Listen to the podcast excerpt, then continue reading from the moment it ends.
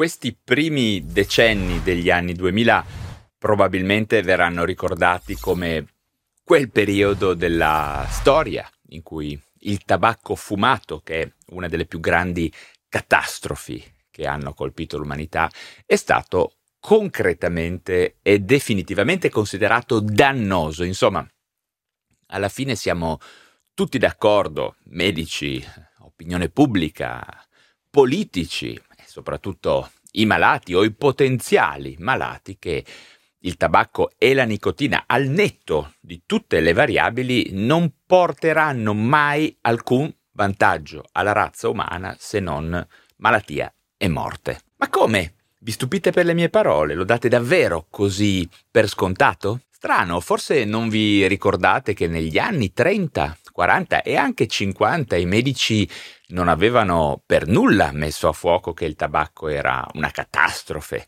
e pubblicizzavano addirittura le sigarette, consigliavano marche di sigarette. Forse non vi ricordate neppure tutte le manovre di marketing delle aziende del tabacco che sono state portate avanti per il corso di tutto il Novecento. E forse non vi ricordate neppure che sino agli anni 70 e 80 dello scorso secolo esisteva ancora l'idea del fumare responsabilmente. E a me fa venire un pochino in mente l'idea del bere responsabilmente, chissà come mai. Fumare responsabilmente era un messaggio che veniva dato nonostante fosse già eh, vietato da alcuni anni pubblicizzare direttamente il fumo di sigaretta, ma c'erano le pubblicità indirette in tv, per le strade, nei film. Non so se vi ricordate quei cowboy fighissimi che vestivano Marlboro Country e cose simili. Vieni a vivere un grande Natale fra gente forte, sincera, cortese. Vieni con noi nel grande paese. Buon Natale e felici feste a tutti. Dal Marlboro Country.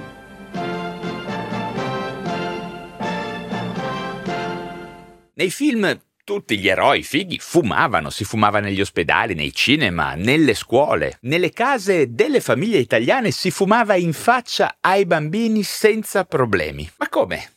Avete già dimenticato? Non sono passati poi tantissimi anni. Poi negli anni 90 qui in Italia si è iniziato a comunicare in maniera più decisa quello che si sapeva sul piano medico-scientifico appunto dagli anni 60. Il fumo causa tumori e malattie cardiovascolari gravi. Ma ancora la gente era simpaticamente scettica, sentivi ancora dire ma lasciateci qualche soddisfazione in questa vita grama, no? Le prime disposizioni di legge suggerivano di limitare l'esposizione dei lavoratori e del pubblico ad agenti cancerogeni incluse le sigarette. Ma negli ospedali, ad esempio, si fumava ancora in corsia, medici, infermieri, pazienti, tutti a fumare. Io agli inizi degli anni 2000 mi ricordo benissimo ancora di aver fatto dei giri a letto del paziente in cui tutti intorno a me fumavano. Professori, infermieri, pazienti, specializzandi, uscieri, chi faceva le pulizie, chi veniva a trovare i pazienti. Infine, il 10 gennaio 2005 entrava in vigore in Italia la legge Sirchia, dal nome del ministro della salute che la propose, che vieta, vietava di fatto il fumo nei luoghi pubblici chiusi. Non centomila anni fa, ma pochi anni fa, non so se vi ricordate. E nel mentre il fumo ha fatto milioni di morti. Milioni di morti. Milioni di morti in tutto il mondo. Più di guerre e pandemie, probabilmente. Solo l'alcol e il cibo ultra processato gli riescono ancora a tenere testa in questa macabra classifica. Ma per alcol e UPF, gli ultra processed food, il cibo ultra processato, la strada è ancora lunga. Insomma, agli inizi degli anni 2000 le tre grandi multinazionali del tabacco, ovvero Philip Morris International, British American Tobacco e Imperial Brands, hanno iniziato a dover pensare a delle soluzioni di business alternative. Avevano decisamente le spalle al muro e dopo decenni di stragi avvenute con la collaborazione dei governi di tutto il mondo, dovevano trovare delle soluzioni di business diverse e quindi hanno iniziato a essere creativi. E infatti, proprio in quegli anni, intorno al 2003, iniziarono ad essere sviluppate le prime sigarette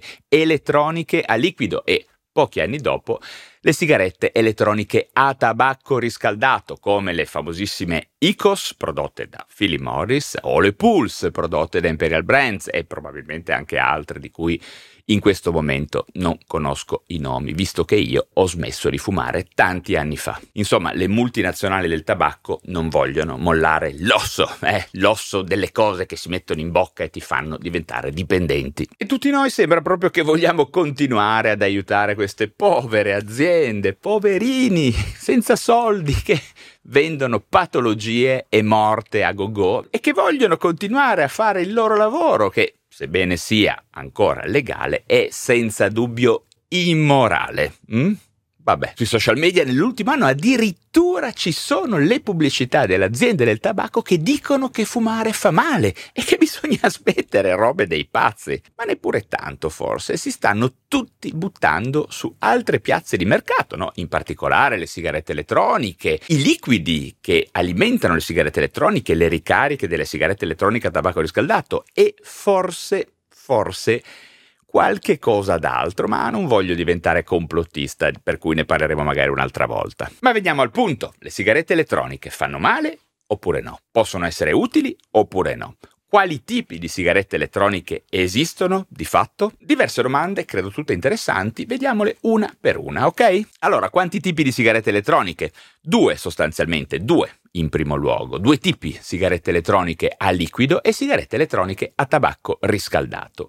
Vediamole una per una. Sigarette elettroniche a liquido, le sigarette elettroniche a liquido, conosciute anche come e-sig e CIG, Electronic Cigarette, insomma sigarette elettroniche, sono dispositivi a funzionamento elettrico, in realtà progettate per imitare l'esperienza del fumo tradizionale, ma senza la combustione del tabacco. In realtà proprio senza tabacco. Dentro a questo tipo di sigaretta elettronica non troviamo il tabacco. Il loro funzionamento si basa sulla vaporizzazione di un liquido a base di glicole, propilenico e glicerina vegetale che può contenere o meno, non sempre, comunque può anche contenere, quasi sempre le persone scelgono un liquido che ha nicotina. E questa trasformazione da liquido a vapore, in qualche maniera a fumo, qualcosa che sembra molto simile al fumo, avviene tramite un meccanismo elettronico, elettrico. Ma questo liquido ovviamente non è perfettamente sicuro, lo vedremo fra poco. Questo liquido vaporizzato può in effetti favorire irritazioni delle vie aeree e peggiorare alcuni sintomi d'asma. Quindi non è per nulla inerte come si diceva all'inizio, proprio all'inizio di questo fenomeno. Il cuore di una sigaretta elettronica, ovvero l'elemento chiave che permette di vaporizzare questo liquido, è l'atomizzatore, che include una resistenza riscaldante, eh, tanto per intenderci, quindi insomma elettrica o elettronica è ancora da capire quale sia l'addizione giusta. Elettrica non suonava tanto bene, elettronico fa più figo. Questa resistenza scalda comunque il liquido presente nel dispositivo, trasformandolo in vapore che può essere inalato dal malcapitato. Il liquido che può variare in termini di gusto, composizione, concentrazione di nicotina, soprattutto è contenuto in un serbatoio, in una cartuccia. Non so se avete mai visto quelle strane cose che sono a metà fra una spada laser e una specie di macchinetta strana, ecco. Ovviamente la presenza o meno di nicotina fa la differenza per via del fatto che la nicotina è una delle sostanze che generano la dipendenza nelle sigarette normali, diciamo la principale, al netto di alcuni additivi. Ormai ci sono decine e decine di modelli di questo tipo di sigarette e di varianti sul tema, così come ci sono decine di varianti di liquidi da utilizzare, quindi glicole propilenico, dicevamo, glicerina vegetale, aromatizzanti che possono dare problemi, nicotina e altre sostanze. In ogni caso tutta questa composizione non è per nulla inerte e può comunque, come dicevamo prima, provocare danni, sebbene ad oggi potrebbero essere danni inferiori alle sigarette normali, ma vedremo dopo qual è il punto. Non è così certo questa cosa comunque. In ogni caso ci sono sicuramente molte segnalazioni di forte dipendenza anche dalla sigaretta elettronica a liquido. Per cui, secondo tipo di sigarette elettroniche, le sigarette elettroniche a tabacco riscaldato. I dispositivi elettronici noti come prodotti a tabacco riscaldato, Heated Tobacco Products HTP, HTP, rappresentano una tecnologia distinta dalle sigarette elettroniche a liquido, in quanto utilizzano foglie di tabacco reali, vero tabacco. In questi dispositivi il tabacco è inserito in un elemento riscaldante, elettrico, elettronico, ovviamente, che viene scaldato a circa 350 gradi, che è una temperatura significativamente inferiore, bisogna dirlo, ai 900 gradi tipici delle combustioni nelle sigarette tradizionali. Questo processo di riscaldamento e non di combustione diretta, chiamiamola, è la chiave di questa tecnologia sviluppata principalmente dalle industrie del tabacco e conosciute in Italia prevalentemente sotto il marchio ICOS e Puls, come dicevamo prima, quindi due aziende comunque connesse a multinazionali del tabacco. Infatti qua dentro c'è del vero tabacco. In pratica, diciamolo chiaramente, sono un primo piano B delle multinazionali del tabacco, un piano B che potrebbe portare ancora molti soldi vista la loro diffusione. E vista anche il fatto che stanno fiorendo in Italia e nel mondo tantissimi centri uno dopo l'altro. E l'Italia insieme al Giappone è stato il paese dove hanno fatto il beta test di tutto questo circo. Ricordiamoci che l'Organizzazione Mondiale della Sanità ha classificato questi prodotti appunto come HTP, dicevamo prima, prodotti a tabacco riscaldato, mentre l'industria del tabacco avrebbe preferito il termine Heat Not Burn, HNB, che enfatizzava l'assenza di combustione e, diciamo, bossava un pochino il fatto che dentro comunque c'era del tabacco vero. Ovviamente per commercializzare questi prodotti in Europa, Stati Uniti e altri paesi, le compagnie del tabacco hanno dovuto dimostrare la loro sicurezza, quantomeno la loro sicurezza come dispositivi. Studi finanziati da queste industrie sosterrebbero che il vapore prodotto dagli HTP queste sigarette a tabacco riscaldato contiene nicotina e altre sostanze tossiche, ma in quantità inferiori rispetto alle sigarette tradizionali. Tuttavia, ricerche indipendenti hanno spesso raggiunto conclusioni un po' diverse. In ogni caso, il claim, il messaggio dovrebbe essere, a secondo le aziende, fa meno male delle sigarette normali, eh? Che dire. Il punto è che in estrema sintesi queste sigarette elettroniche a tabacco riscaldato contengono quantità di nicotina e sostanze chimiche paragonabili a quelle delle sigarette comuni in realtà, ma con una riduzione, questo bisogna dirlo, significativa di nitrosamine e anidride carbonica. Questa è la principale differenza. Passiamo alle altre domande adesso. Fanno meno male le sigarette elettroniche? In generale si potrebbe dire di sì, in generale, ma solo se si paragonano alle abitudini precedenti del fumatore. In realtà queste forme di vaping e di fumo riscaldato fanno sì che le persone siano sempre, sempre attaccate a questi dispositivi, ok? È cambiato lo stile di fumare. Tutto il giorno le persone sono attaccate, sono come dei ciucci, 24/7, per cui il danno effettivo andrebbe normalizzato rispetto a queste nuove abitudini. E per adesso le cose non sono ancora tanto chiare, ma c'è da sospettare che poi non ci sarà questa grande differenza di danno rispetto alle sigarette tradizionali. Seconda domanda, chiave. Queste sigarette elettroniche danno meno dipendenza delle sigarette tradizionali? Assolutamente no. La dipendenza è molto probabilmente la stessa ed è legata alla presenza o meno di nicotina. Nicotina che anche se è scalata non è il meccanismo chiave per riuscire poi a diventare non più dipendenti. Sono altre le tecniche che includono tecniche psicologiche, cognitivo-comportamentali e altre cose da fare. Ma non solo, non c'è solo questa forma di dipendenza, c'è anche il gesto eh? e il contesto che favoriscono un utilizzo compulsivo per tutti coloro che hanno sviluppato una memoria del piacere, come si chiama, che sono connesse al gesto del fumare, che permane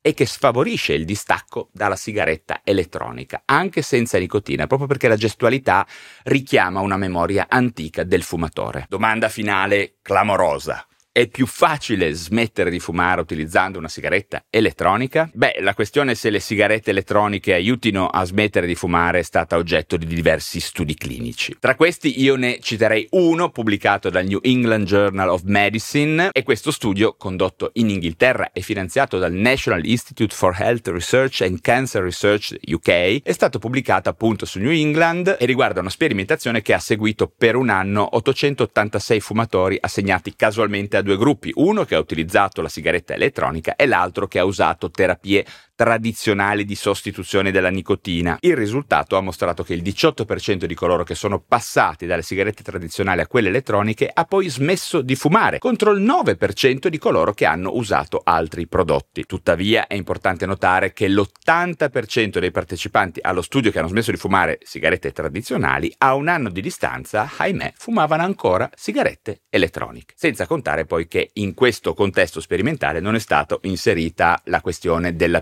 psicoterapia colloquio motivazionale e CBT che probabilmente sono l'elemento chiave per allontanarsi da questa dipendenza. Ok, Direi che per adesso è davvero tutto. Se tu che mi hai ascoltato sino a qui avessi delle richieste o delle domande specifiche su questo tema, mi raccomando, falle giù nella sezione dei commenti, sia che tu mi stia ascoltando su YouTube oppure sul mio podcast Lo Psiconauta su Spotify, dove ormai sicuramente saprai anche tu è possibile commentare le varie puntate del podcast. Mi raccomando, accetta un mio bellissimo regalo, fantastico regalo, ovviamente essendo un regalo completamente gratis, ovvero scarica subito Lifestyle Principles, un ebook gratuito per iniziare il tuo viaggio nella lifestyle medicine. Vai giù in descrizione e vedrai che troverai il link per scaricarlo direttamente gratis. Come sempre, se ti sono stato utile, sostieni il canale con un like se ti interessano la lifestyle medicine, le neuroscienze, iscriviti alla piattaforma digitale da dove mi stai ascoltando e se sei un vero fanatico di questi temi, mi raccomando, abbonati al canale YouTube per darmi un supporto diretto e soprattutto per accedere a centinaia centinaia di video premium per soli abbonati. Ricordati anche che tutto questo lavoro di divulgazione che sto facendo è dedicato alla salute psicofisica, alla prevenzione e alla longevità